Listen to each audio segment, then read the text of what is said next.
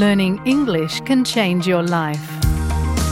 You can improve your English and learn about Australian culture at the same time with SBS Learn English. Listen wherever you get your podcasts.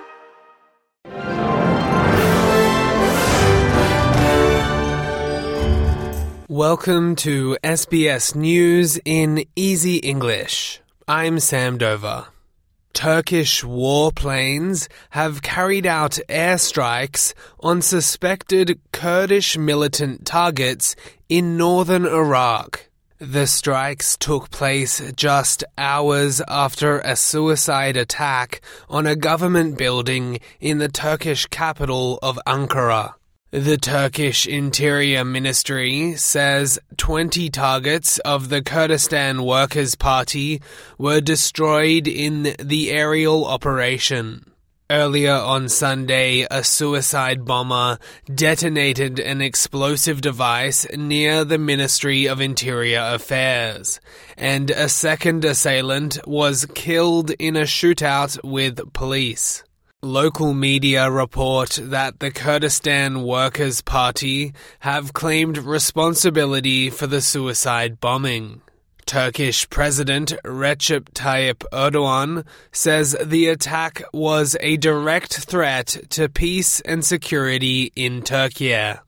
Bu sabah As a result of the timely intervention of our security forces this morning, the action in which two murderers were neutralized is the last stand of terrorism. The scoundrels who targeted the peace and security of the citizens could not achieve their goals. They will never reach it. emellerine ulaşamamıştır.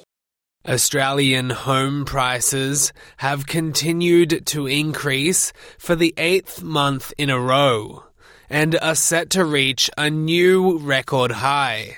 The latest CoreLogic property data records a 0.8% rise in value in September, meaning that about $38,000 has been added to the average dwelling since January. Last month's increase followed a 0.7% increase in August, taking the pace of quarterly growth to 2.2%.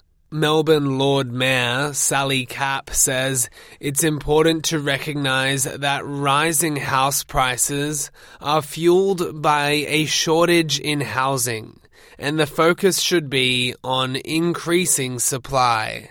We're really seeing so much of focus on the uh, rising value of property, and yet we know what's really fueling that is a shortage of housing.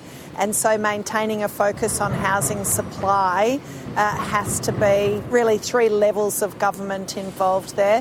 We know from talking to our small business owners, many are still struggling, uh, and so uh, you know, the uncertainty that comes from increasing rate rises, even the threat of increasing rate rises, is really felt on the streets here in Melbourne. Labor Senator Malarndirri McCarthy says she is confident Australians will vote yes in the upcoming Indigenous Voice to Parliament referendum. It comes as early voting opens today, with the referendum now just two weeks away. Early voting centres are opening in Victoria, Western Australia, Tasmania, and the Northern Territory. For the remaining states which have a public holiday today, early voting opens tomorrow. Senator McCarthy says at this important moment she is seeing substantial support for an Indigenous voice to Parliament. I still remain quietly confident, Sarah. We've been travelling across the Northern Territory. Uh, voting began for us last week and across uh, remote and regional Australia last week. And everywhere I went in northeast Arnhem Land, uh, we saw on the Tiwi Islands there is incredible support for the voice.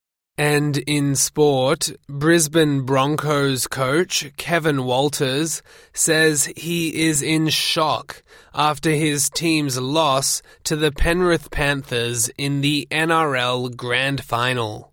The Panthers beat the Broncos 26 points to 24, with the Panthers' number 7, Nathan Cleary, delivering a dazzling solo display to wrap up the game.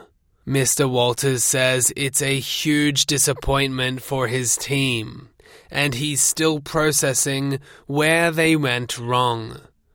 It's just hard to get your head around what actually happened. So, anyway, yeah, it's very disappointing.